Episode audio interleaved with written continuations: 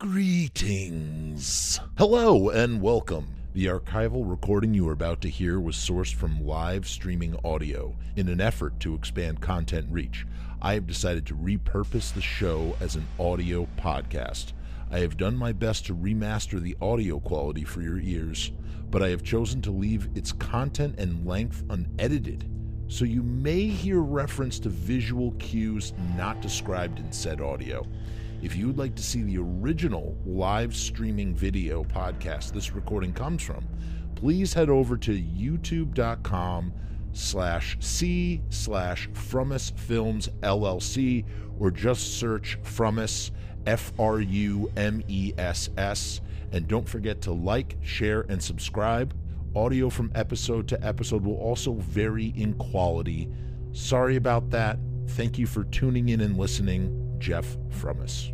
Okay, so so we've talked about like the you know the thing that we talked about uh when I when we went over the Riot Fest show, and I can really only review the shows I was at, right? Um the thing that we talked about at great length for the Riot Fest show was like the the sort of surreal surreal sur, the surreal aspects of being a Misfits fan and getting into them after 2016 or getting into them like maybe in 2015 and you know waiting a, a year or not even waiting any time at all to to go see this band uh, while the rest of us you know who spent years and years and years and years languishing waiting hoping. Uh by the way real quick i forgot man i totally forgot to post this. This shit before i get into that that song you heard in the trailer for Romeo's Distress. That is um oh, never mind. That was Nimvind. In any case, look up Nimvind. They're a great fucking band. Check them out. Big fan of Nimvind. Um so uh well, yes. Okay, great. Cool. We'll talk. We'll talk, John. John, we'll talk.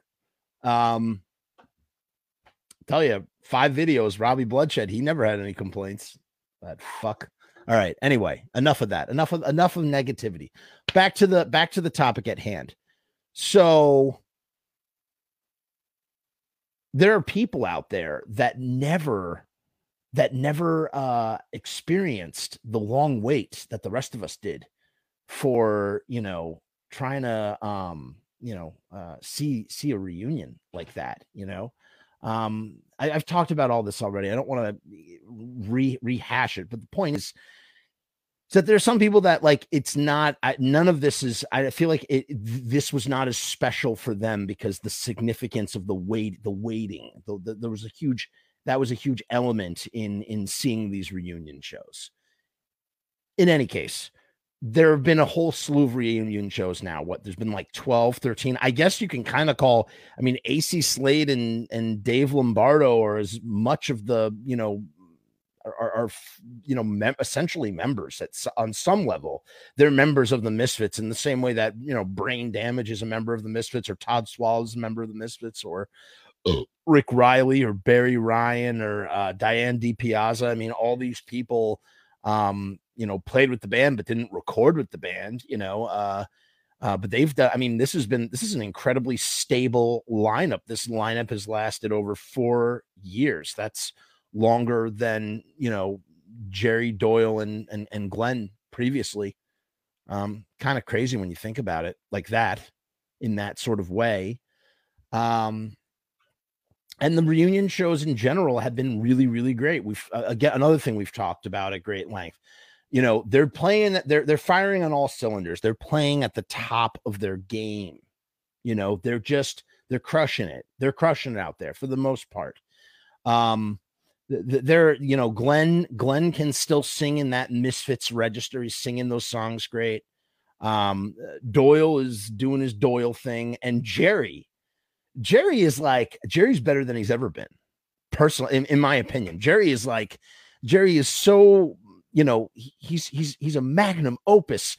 Power slides on the stage, um, thickening up those back with the uh, thickening things up with those backup vocals uh, for Glenn. you know, uh, just sort of uh, adding so much stage presence, stage personality, breaking the bases. Um, yeah, man. Uh, uh, Jerry is just Jerry's crushing it. He is crushing it, and um, uh, I really can't understate that enough. I really can't overstate that enough. Uh, in any case, so so in general, all of the shows have been great, right? All that's not what we're talking about here. However, there is one um there's one set of circumstances that I had been waiting for for in in, in regards to the Misfits. A hometown show that was not New Jersey, that was New York because the Misfits are a New York band. We've talked about this also before. Uh, a Halloween show and a show in a in a in a venue of of of, of great reputation and all of those things combined last October in 2019. And, you know, again, I don't want to rub it in for the people that could not afford, could not afford to, um, you know, do a show, uh, go to the show. Um, for some people, is not within their means. Me personally, I financed my tickets. I financed them on my credit card. That's what I did. That's how I saw the Misfits every time. I was like, I have to be in the pit. There's no way that I'm not going to be in the pit. And I've never paid $300 to see a band ever ever, ever, ever. It's never happened for me. The first time it was 150 with Riot Fest. The second time was 300, and the third time was 300. Um, and after this last time, this this this MSG show, if I never see them again, I'll be okay. I, I feel okay with that. Um, because again, not only was it at MSG, like pretty much the biggest venue that you possibly could see them in in New York, the most iconic, the just the the the venue with the most prestige, right?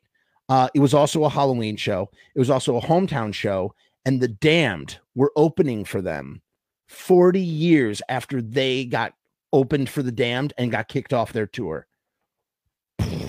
Could you imagine for a moment 10 years ago someone said like in a fan forum that sounds like something that someone made up in Misfit Central you know, someone's going, well, what if, what if they played Madison Square Garden and the Damned opened for them and, it was Halloween? How cool would that be? Clickety clap, tap, tap, tap. I mean, and everybody just be like, all right, like enough with the fan fiction. It sounds like fan fiction to me, but it's not, it's real. Um, all the photos you're going to see in this article, I took myself. These are my photos. So there's this moment, uh, and I can't, I don't know why you can't zoom in on it. You should be able to light box that, but I guess it's giving me, oh, why did that happen? No. Um, how do I make that bigger? I want to see the photo. In any case, this photo really summed it up. Just watching these, looking at these three fucking guys, just marveling over their incredible accomplishment. Um, just all looking at each other. It was just such a, moment. Uh, and and this was the show where I broke my golden rule. I never, uh, you know, I, I saw the Misfits three times. Two of those three times, I never took out my phone, not once, um, while they played. I didn't do it. I just didn't do it. This time, however, I recorded a bunch of the stage banter because I just wanted to have it as a souvenir. And I'm actually going to play it for you. I'm going to play you the, the the stage banter um now not now but uh when we as we get into it because it's just like it's it's so memorable it's more memorable than having them than than watching them cover you know uh astro zombies not cover play astro zombies or whatever.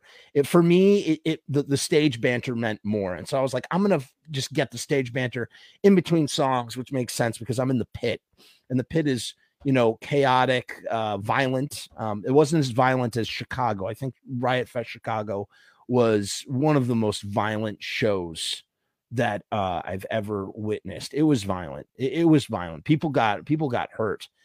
Uh, actually, that's not true.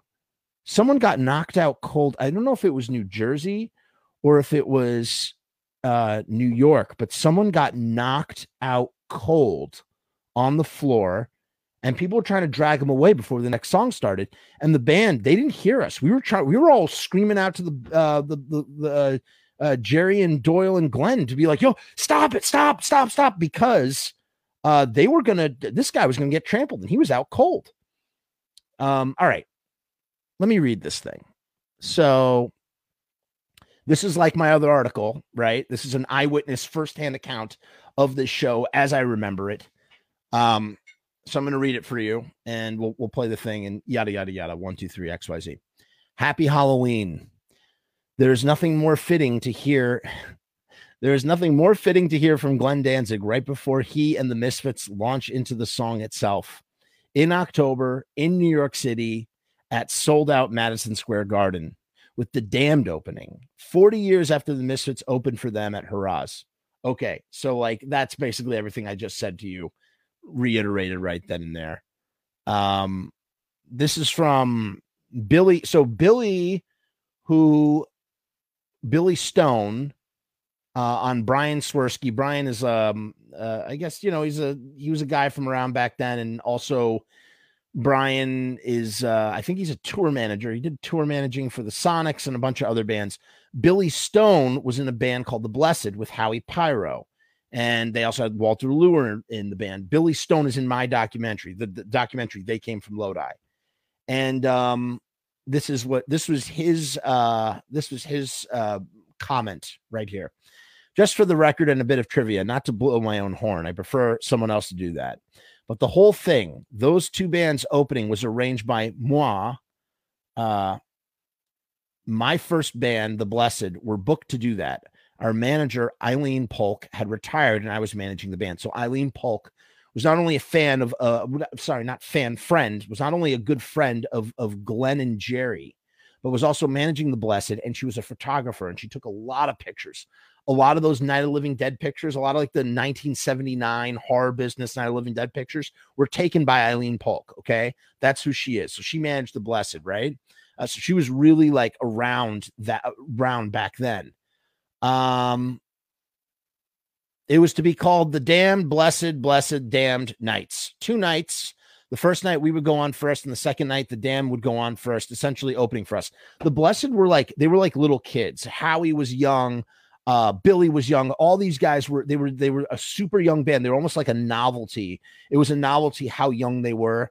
They never recorded an official album. I don't know if they ever got a record deal. They used to do shows with the Misfits. Howie was good friends with Glenn and Jerry. We we, we read his quotes and Scream with Me last week, you know, about making buttons with Jerry. I mean, they got those guys got into a lot of trouble. And then Howie would later go on to play bass for Glenn uh, around 2002 on the I Luciferi album uh, 777 and, and toured the world with Glenn. Um so so that's the connection. So the blessed, just the way that the victims were like a, a, a, brother band with the misfits, and the necros were like a brother band with the misfits.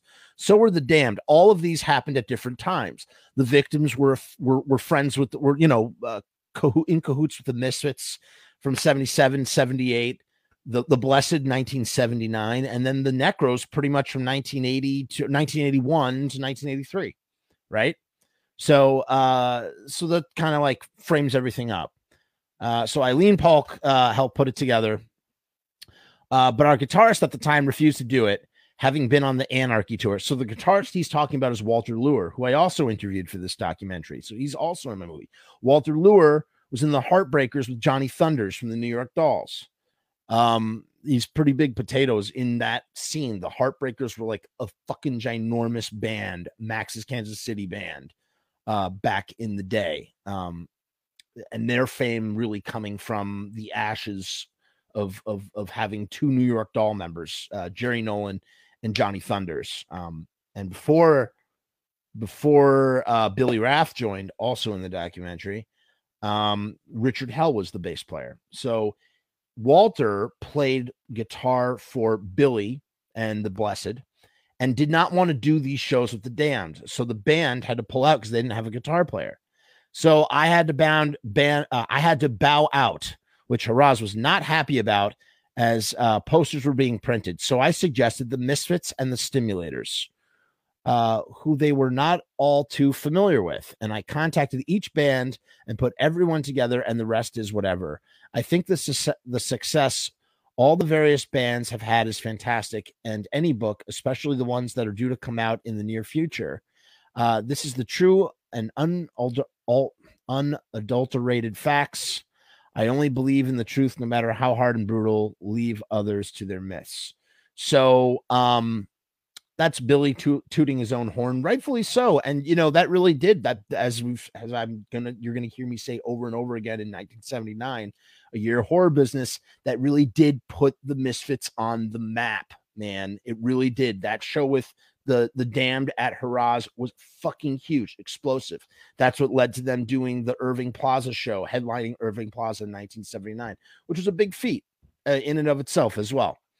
Um, oh, this is what I wrote. I said I put Misfit Central, R.I.P. Misfit Central. This is not the original logo. Everybody remembers the original logo to Misfit Central.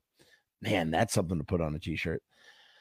This is not some Misfits nerd fantasy written on Misfit Central in in 2007. Whoa, imagine if like Glenn and Jerry reunited for a sold out New York City Halloween show and like the Damned opened and they had Dave Lombardo from Slayer on drums and it was at Madison Square Garden. That would be so sick. That would be amazing to see. I know it will never happen though. That's exactly the type of comment you would hear on Misfit Central. That really happened.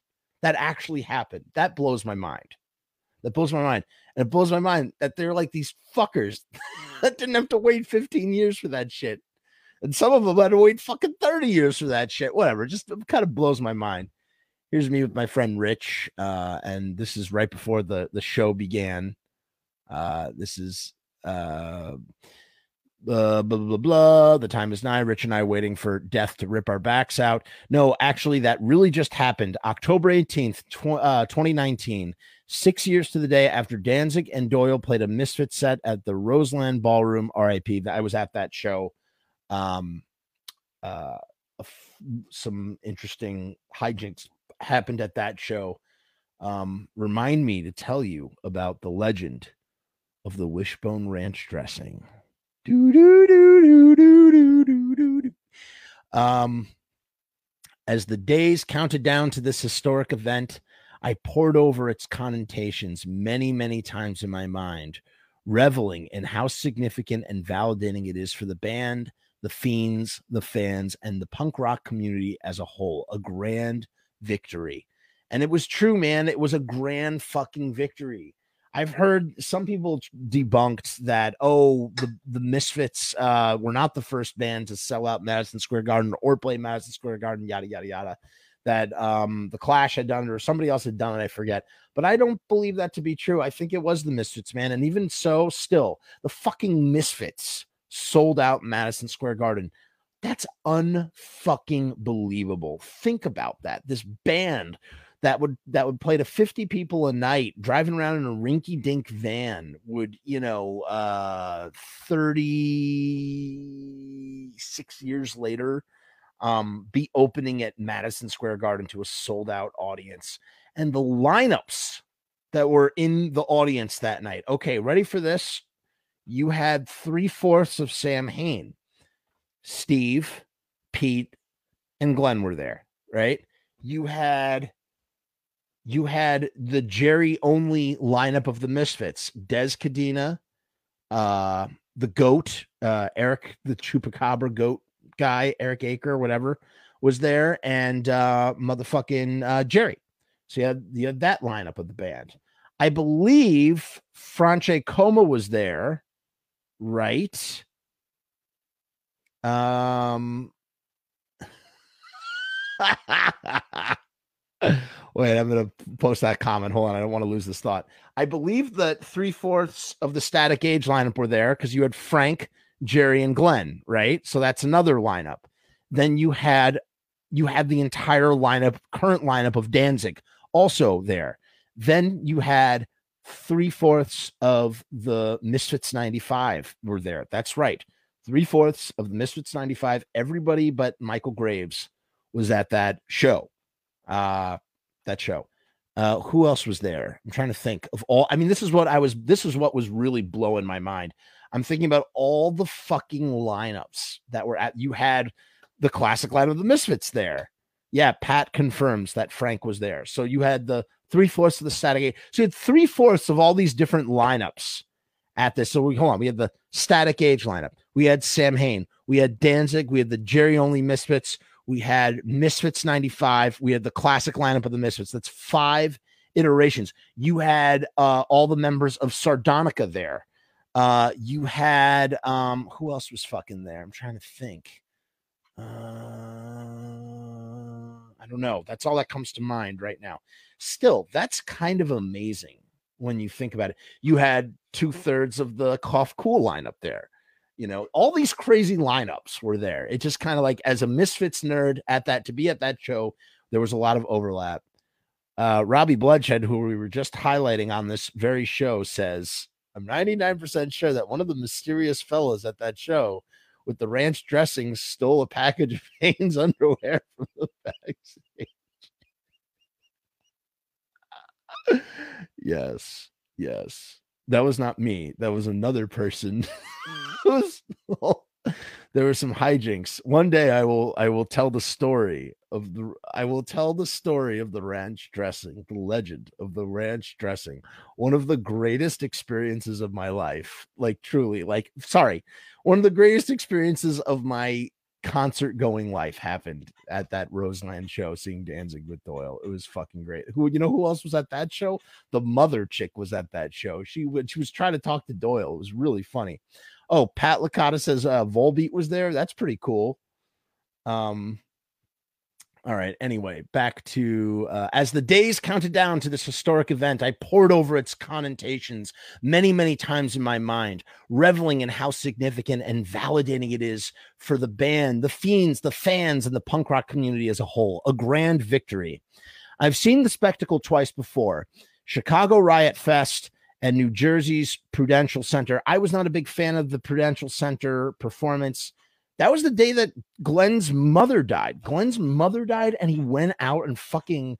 If ever there was a reason to cancel a fucking show, it's because your mother dies. And Glenn fucking went out and and and and did his fucking all uh, for that show. Prudential was not my favorite. A lot of people were like, "Well, it was the best show ever." No, I think MSG. Um, Riot Fest was the best show ever because it was my first. Uh, but MSG was the best show ever because it was the best. It was the fucking best. They sounded better than any of the other times, both on YouTube or seeing them live and in the flesh, I think. Um, and while the Chicago show will always be burned into my mind as the greatest of the three, I think the New York City MSG is my favorite. It is their true homecoming show. You hear everyone talk all the time about Jersey being the hometown show, but that is inaccurate. Uh, although the Misfits are from Lodi, New Jersey, they're actually a New York band, as I've said. Maybe their their beginnings when they were still the Static Age band, but even not really because they were playing Max's Kansas City. Maybe when they were the Cough Cool band, they were they were playing, uh, uh, uh, you know, in in Lodi mostly. But I mean, their first two shows were at CBGB's, uh, you know, showcases. So what does that say, right? Um, they're a New York band. They are actually a New York band and played New York City far more than they ever played New Jersey before they became a true touring band in 81 and 82. I've conducted many interviews over the years. This is true. I have. I've conducted many interviews over the years. And the thing that I hear most from people in the late 70s, early 80s punk scene was that the Misfits only came out to play New York City around Halloween time or only on Halloween, in quotes.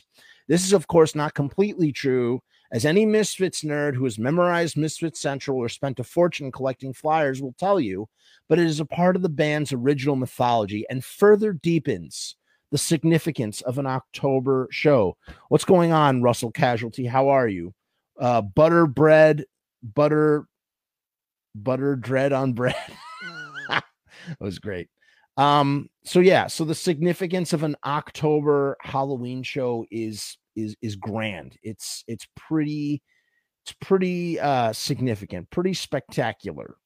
Okay, oh my god, they're ready. Oh, oh my god, this is so fucking cool. All right. All right. This this will be the last thing that I show and we'll show it also. Uh, I will unveil this. I'm not going to do it now, but I'm going to unveil this before we leave here today. Okay, I, I have a surprise. I have the surprise. The surprises are ready. Um, again, mo- some of uh, whoever watches this is, again, we don't do this for the live show. We do this for the this is to archive on YouTube. Whoever sees this is gonna go uh, what I don't understand why you put that on a t-shirt. But if you are a fan of this fucking band, you will fucking understand, especially if you used to go to Misfit Central, you will fucking love this. You will really love this. That's where I was going for when I made the shirt. I've got a bunch of other designs that are fucking coming. I'm trying to open up the t-shirt apparel side of things. Whatever. In any case, back to the back to this article because it is late and uh, I do gotta uh, get my kids up tomorrow. Um, so so an October show is significant because this band is a Halloween band. They only play on Halloween. It's important. I had never seen The Damned, and they were excellent. I had passed up The Damned. The Damned played at Irving Plaza with TS motherfucking OL, one of my favorite bands, TSOL, and I missed it. I missed that show. I was so mad. But I got to see The Damned with the Misfits, and they were excellent. It's amazing to see uh, a band that has consistently been playing for 43 years still sound so tight. It's true. The Damned sound phenomenal 43 years after their inception. And they've consecutively been playing. I mean, there was that little gap in the 90s where Dave was doing the Phantom chords, but they've been playing this entire time, pretty much. Um, they worked the crowd with their jovial, mischievous, mischievous chemistry on stage. At one point, their keyboardist, Monty Oxymoron, leaves his keys to dance like a madman between uh, blah, blah, blah, Monty Oxymoron leaves his keys to dance like a madman between Dave Vanian and Captain Sensible. Eventually, Monty accidentally knocks Vanian's mic out of his hand, and Vanian mis- mischievously. Pat, I used mischievously twice. So try not to. I should have used the thesaurus for that. Passes by Monty and his keyboards to bash the keys. What a fun band! Hell, fucking yeah! Go see the Damned if you have a chance. I wish I knew more of Rancid's uh, catalog. They were also great and further added to the crowd's energy, churning uh, turning them into a frenzy. There were a ton of Rancid fans on the floor.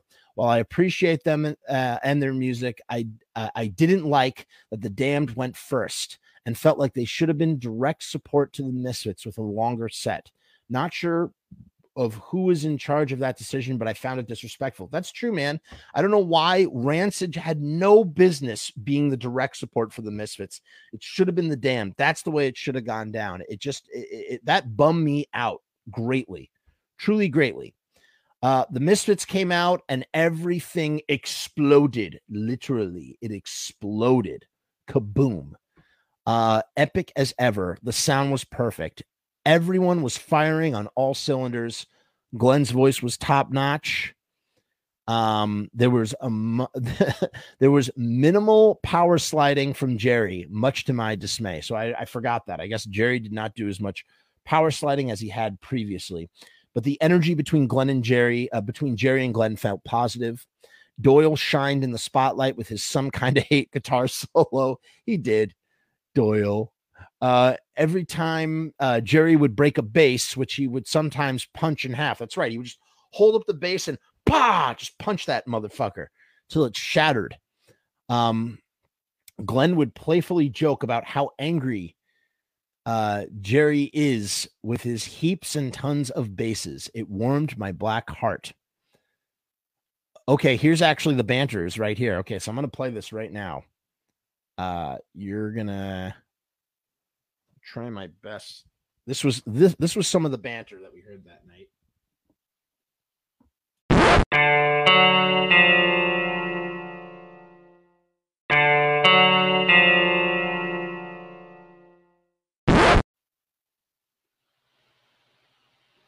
I hope I don't get flagged for this.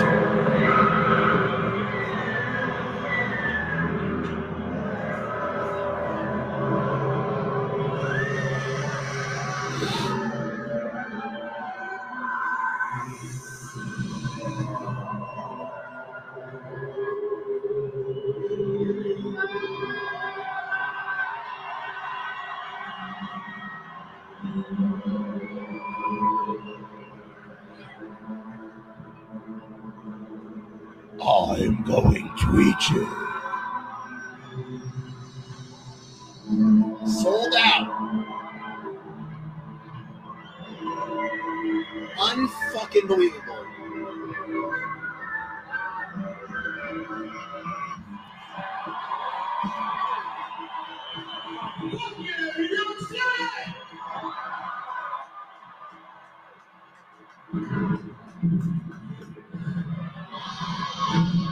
Fucking I'll talk a little bit.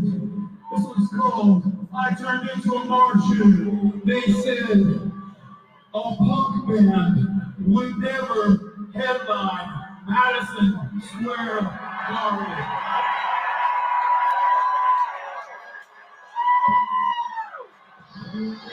So here the fuck we are, not only did we headline some of our we sold the motherfucker out. Thank you, everybody. For bringing all those fucking assholes back there who us from rock. Fuck those assholes! Y'all know I love this city. I grew up here. All these guys see me from here and play here. This is bittersweet for both of us. One, two, and six. All right, let's fuck shit up. This is called 20 Eyes.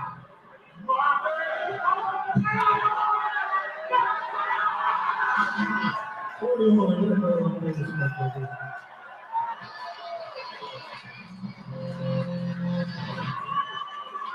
right, you know what? Since I just intro Jerry, I think just introduce everybody else. That's Doyle Wilkins on practice.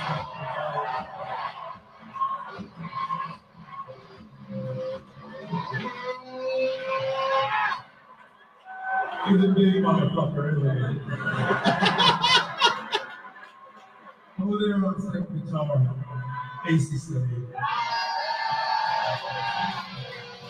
God, could you imagine being Acey Slade? Holy shit.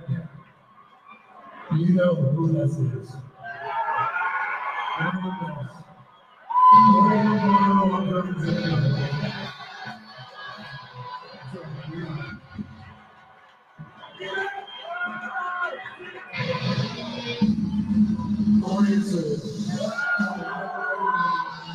right, get ready to watch this.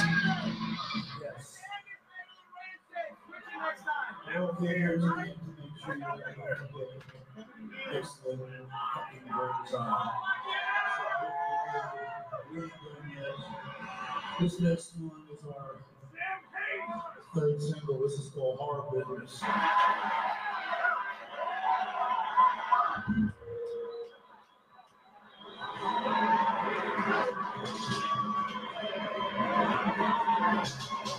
One of.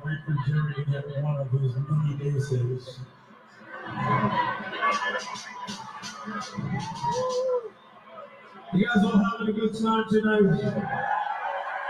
Hell yeah, that's why we're here. What about you motherfuckers up there? You think I don't see you? I don't see you.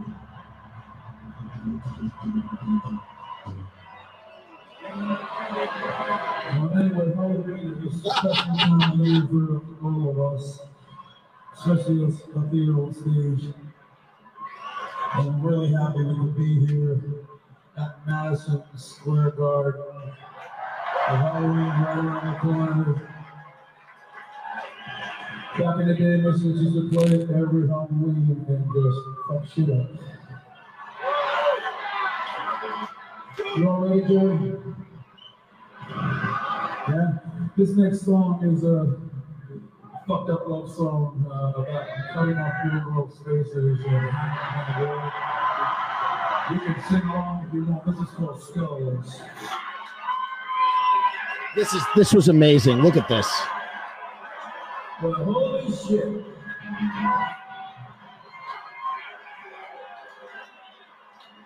Unbelievable. And she was a bass player. She was a fucking bass player.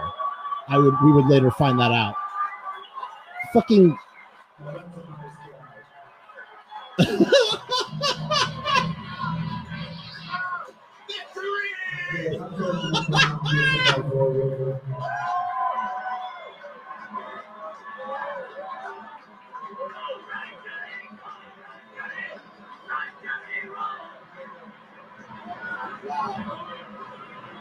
Hey, Jerry, I know 10 more people who want bases.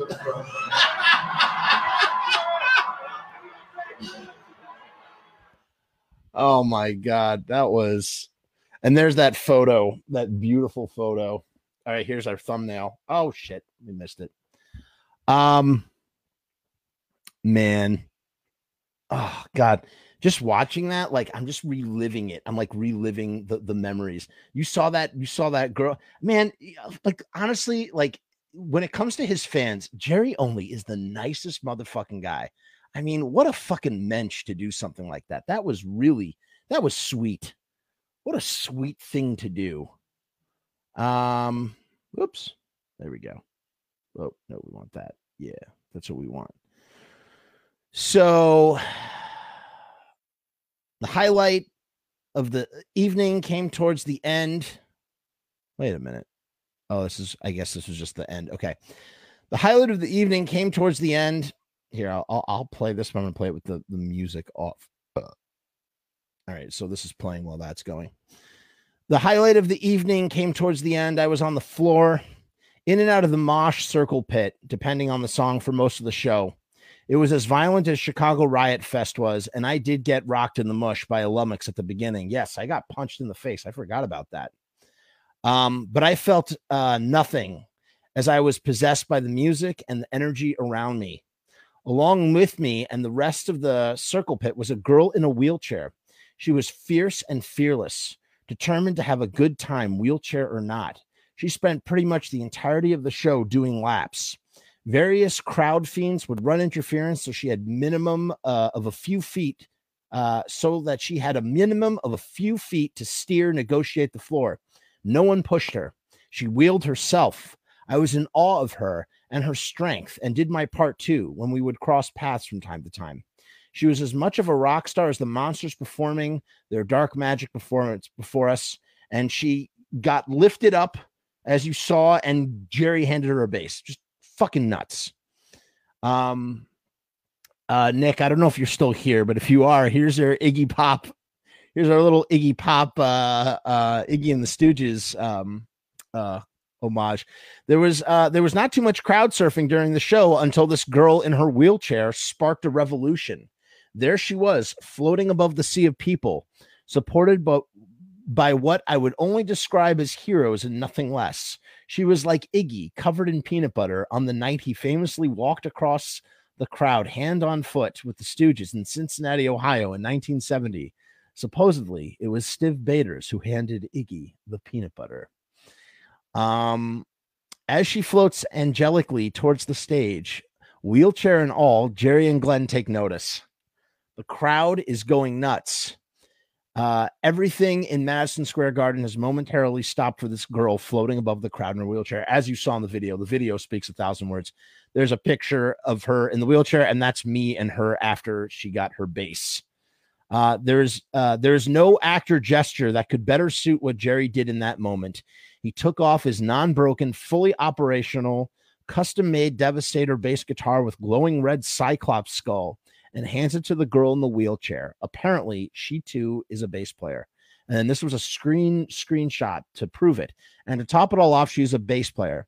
She was in the pit uh, almost the whole show. Yes, that's true. She was.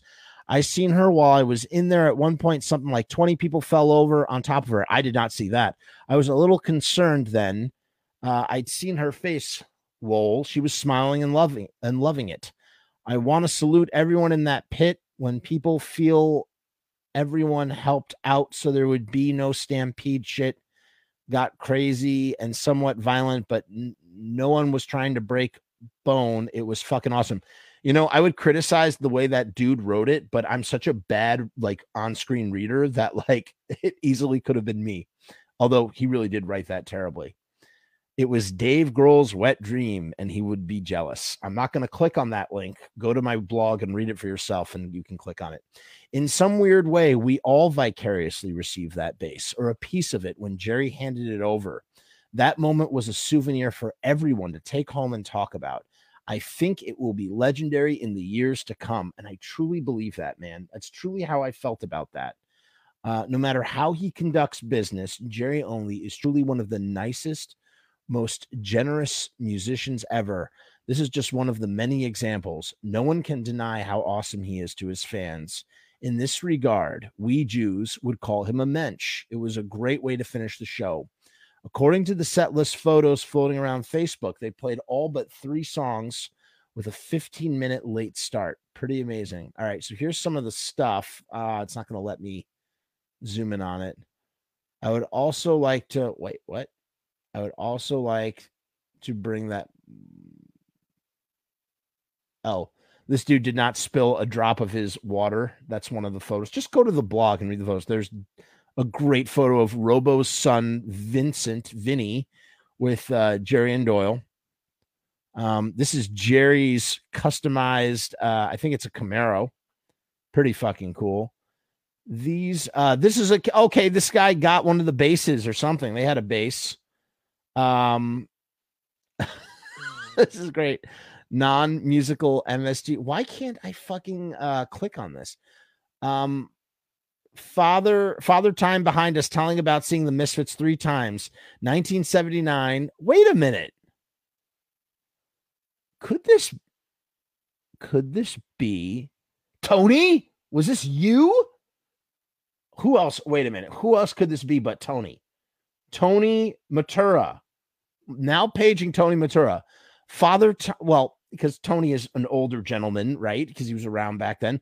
Father Time behind us telling us about seeing the Misfits three times, 1979 and twice in 1980, and his legitimate fear that Glenn would walk off stage for the fourth time and punch a and would punch a kid in the face. I don't know.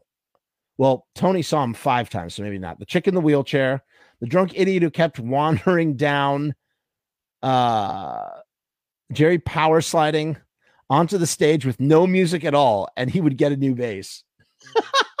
he just loved power sliding. Jerry is so enthusiastic. Uh, the drunk idiot who kept wandering down the aisle near us with lit cigarettes, even after being removed. Uh, um, the security guard lady who would lie in wait like a spider and pop out uh, to bust people for walking uh, down to our section like little drunk flies. Um, Jerry has anger issues, uh, says Glenn, as Jerry smashes his eighth base. Here's one. Uh, October October 19th was my 38th birthday. You only turn 38 once in your lifetime. I celebrate my 138 by seeing the original Misfits. That's cute. All right, here it is, man. Here it is. Look at this. Look at this. this some interesting facts. God damn it. Uh, so far at the MSG show last night, by my count, ready? Three fourths of the classic 80 to 83 lineup, three fourths of the static age lineup, three fourths of the resurrected 95 Misfits lineup, Samhain, the first lineup, three fourths of the Samhain first lineup, uh, three fourths of the current Danzig lineup, two thirds of the Jerry Fits uh, twice over. Wow, because Jerry's son was there, Dez was there, and uh, the goat was there all of Sardonica. Unbe- unfucking believable. And could you imagine being Dr. Chud and sitting up in a skybox? I don't know if Dr. Chud was on a guest list or not, but could you imagine being Dr. Chud and watching your bandmates, Jerry and Doyle, fucking selling out Madison Square Garden while you're fucking playing in uh Pennsylvania or whatever, like with strippers on a stripper pole, like like taking fucking three years to make a fucking music video. God, what a f- what? Wow, that would suck. That uh, that would bum me the fuck out. Fucking just sitting in that skybox, jerking off, going, "That should be me. That should be Sorry, sorry, that was really rude of me. I could not help myself but God, you, you don't you don't need to get you don't need to uh God, what a fucking loser. Sorry. Um sorry, that was incredibly negative. Uh so anyway, yeah, it was just a really great show. A really, really, really great show. And that's all there is to it. Supposedly, this is the last show, although no one said anything of the sort, and we've heard it all before. I am sure if the offer is right, that won't be the case. There's just too much money to be made. Could you blame them? They deserve it, all of it. They really don't. They really, really do.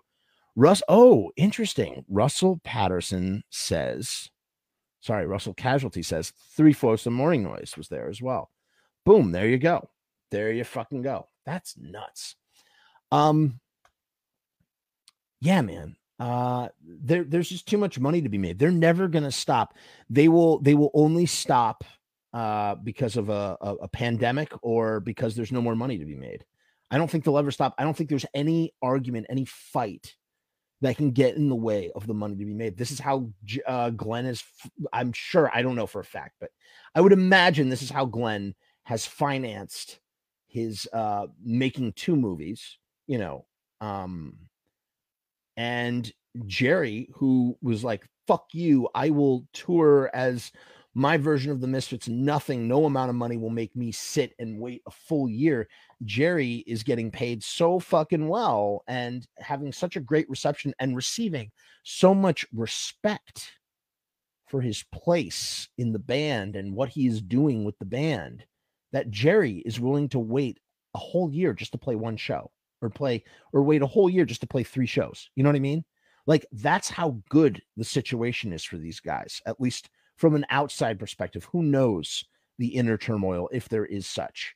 Um, but from an outside perspective, unfucking unbelievable. The merch, I mean, the only thing that they're missing is the, thing that would really be printing money would be to re-release all that, all the fucking Misfit songs on on vinyl, right? Uh, to re-release everything, repress it all on vinyl, the way that uh, Slash Ruby Records or whoever owns Slash Ruby Records is repressing the 108th, the 138th edition of Walk Among Us, you know, and those things, the moment that they sell out, are worth 150 bucks on eBay.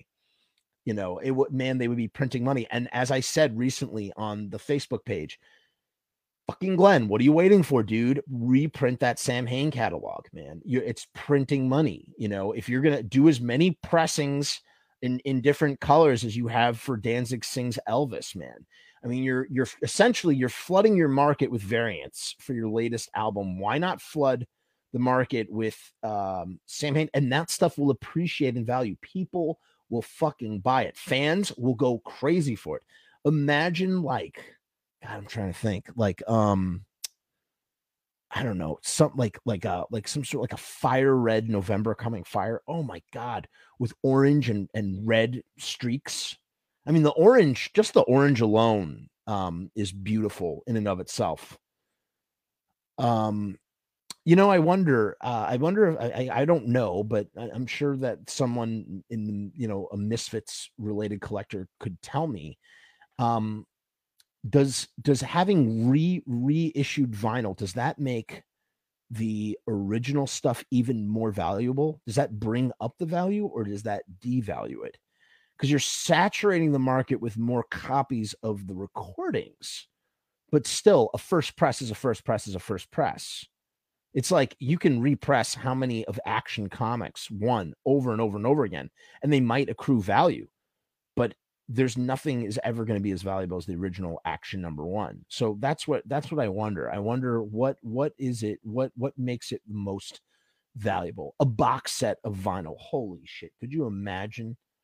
Uh, now I sound like I'm on Misfit Central again, just chatting about that. You know, speaking of November coming fire, doo, doo, doo, okay, ready? I'm going to show you. So again, if anybody wants to read, I'm going to put this in the, the comment box one more time. If anybody wants to read or click on the links to this, or just click on the ads to put some pennies in my AdSense account, feel free. I am going to unveil the first of many t-shirt designs.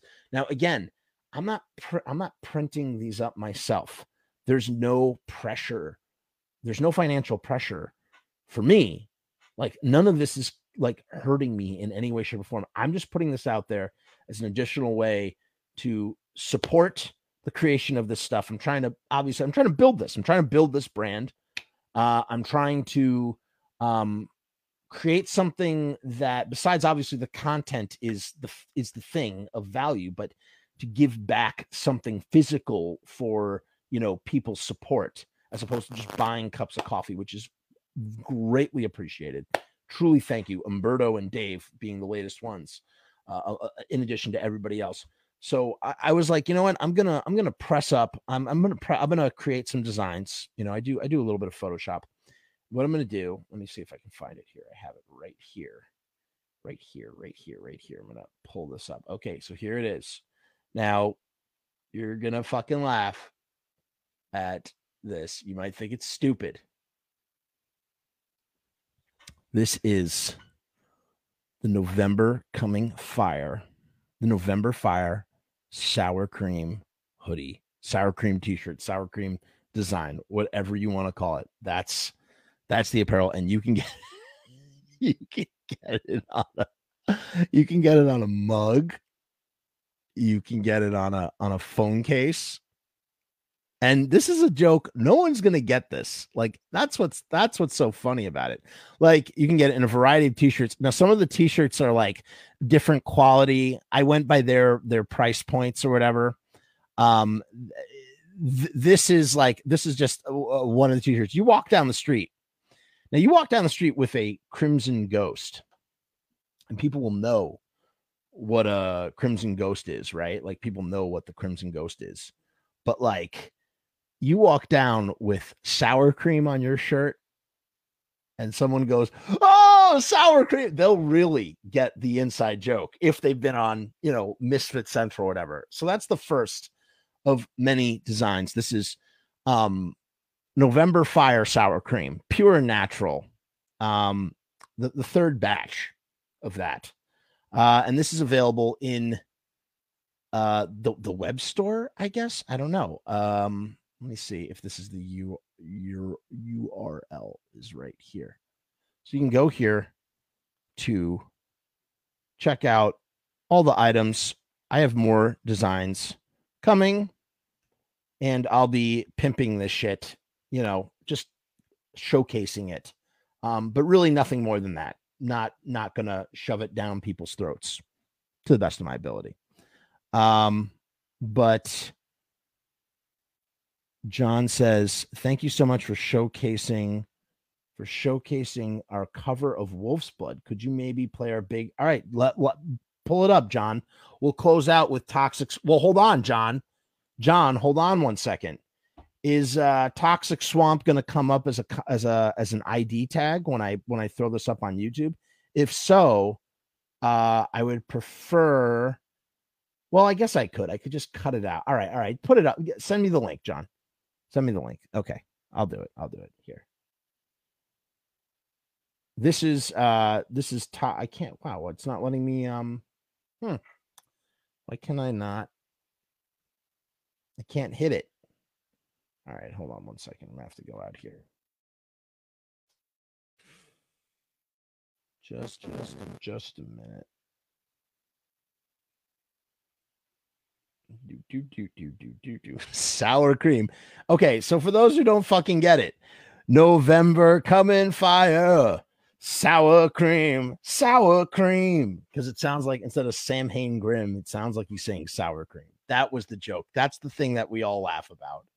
And I thought I've never seen it on a t-shirt. I thought it would be funny on a t-shirt. So if you want to get some November sour cream, you can get an Android case you can get a coffee mug. You can get a a, a t-shirt, and of course, um, uh, here the I think the, the the hoodie is is really nice. This is a zip up hoodie. Uh, I might actually buy one myself. I think I need to own that. I even have to buy them myself because the, it's print on demand. Um, okay, we're gonna we're gonna play this for we're gonna play this for John here. Oh shit! Oh shit! We're gonna play this track for John and close out the show. Hold on. This is okay. So this is Toxic Doom. Ooh, I love the cover. Look at this cover art. That's that's really cool. Look at that. That's Voice of Doom, people. Check out that cover art. And he's already posted the link. You can get this vinyl for $10. Look at that. It's on swamp green vinyl. That is beautiful. Wow. You guys have a record label? You put that out yourself? How did you do that? That's pretty cool. It's got two songs on it. Um, the lyrics. Deep down in the Meadowlands, a poison lake that'll melt off your hands. Green radiation glow at the end of Mehrhof Road. This toxic swamp will put you under, over and under. Beware the creatures boiling slumber over and under. Ma- mafioso watery graves, mutated carp that'll feed on your face. This man thing lurks around, contaminates Little Ferry town. This toxic swamp will pull you under, over and under. The gates will close behind you, over and under, over and under. Um, all right, we're gonna play this in one second to close out the show. Um, oh, Russell says put butter put that butter spread on bread. Okay, okay. Well, that'll be that'll go in the queue. I've got a bunch of designs ahead, but I'll do. We'll we'll get we'll get that up there too. I will we'll, we'll, no, I'm not gonna take though. I'm a, you you. That's for you, man. You you do that. I'll put that on my store, but that's for you. You you you invented that, not me. I'm not gonna do that. Um, that that's that's not that that's your design, man. Um, I appreciate that though, truly. Okay, so we're gonna play this. We're gonna play this original song called "Toxic Swamp" by Voice of Doom, and I guess sorry, Pyrith Pyric Pyric Victory Records. So a Pyric Victory. I don't know if I'm saying that right, but a, I believe it's called a Pyrith Pyrithic Victory. Um, that's from like Greek times, and what it means. Pyric Victory Recordings yeah, so that that type of victory, um, it's basically a victory where you don't win or your winning is futile. Oh man, now I'm gonna have to look that shit up. Uh, pie, it's gonna bother me if I don't, unless this is some sort of pun. Is this a pun on the actual word? Ah, here you go. That's what it is. That's what it is. All right, Russell, I'll use it. I'll use it. Um, Pyric, a pirate. Sorry, so it's Pyric. That's how you pronounce it. Pyric victory. Uh, one at too great a cost to have been worthwhile for the victor. So that's what it is. The juice is not worth the squeeze. That's what I'm. That's what it is. Uh, and it's from it's from Greek times. You know, when when when when when the Greeks would fight wars, and that's a Pyrrhic victory. And I believe it comes from a Pyrrhic war. Maybe maybe there was the Pyrrhic War uh, and that's where the that that situation happened at that war. I don't know. I'm pulling that out of my ass. I think that might be correct. Um. All right. Without further ado, we're going to close this out. John, I hope this doesn't uh, ID tag me. I want to keep it on YouTube. You know, it benefits you because it goes on my YouTube, and then more people see it. Not that there are a lot of people are watching, but more people see it if I don't get ID tags. So I hope I don't get ID tags. Is all I'm saying. I, I did that once. I, I did a show where I, I where I had people's original recordings, and I couldn't. Eh, you know, it was muting. It was muting the the soundtrack. It sucked. I was so I was so annoyed. But for you, John, I'm doing this. I'm doing this for you, John. All right, Right. Let's listen. Toxic Swamp by the Voice of Doom.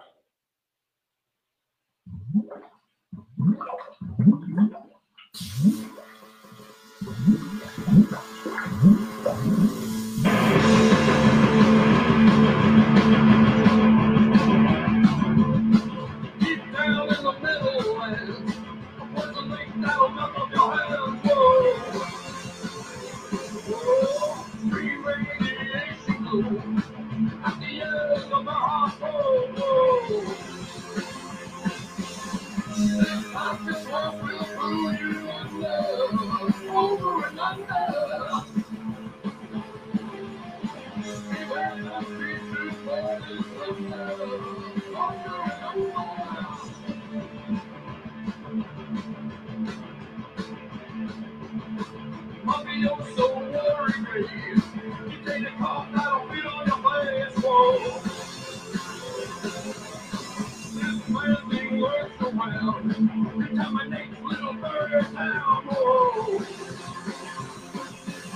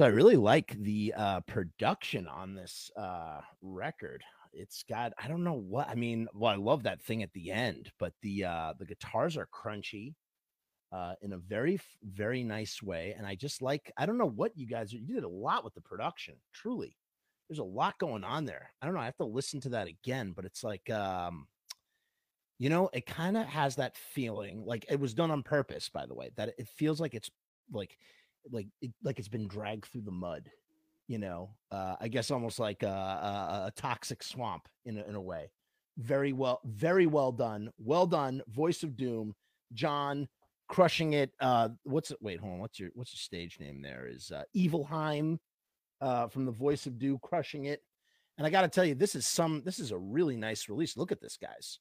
Guys there's only 12 of these left so check it out. Purchase it on the bandcamp you know? Um I mean, that's that's really, really a lot of tender loving care went into this release. That's surely to be some sort of collectible.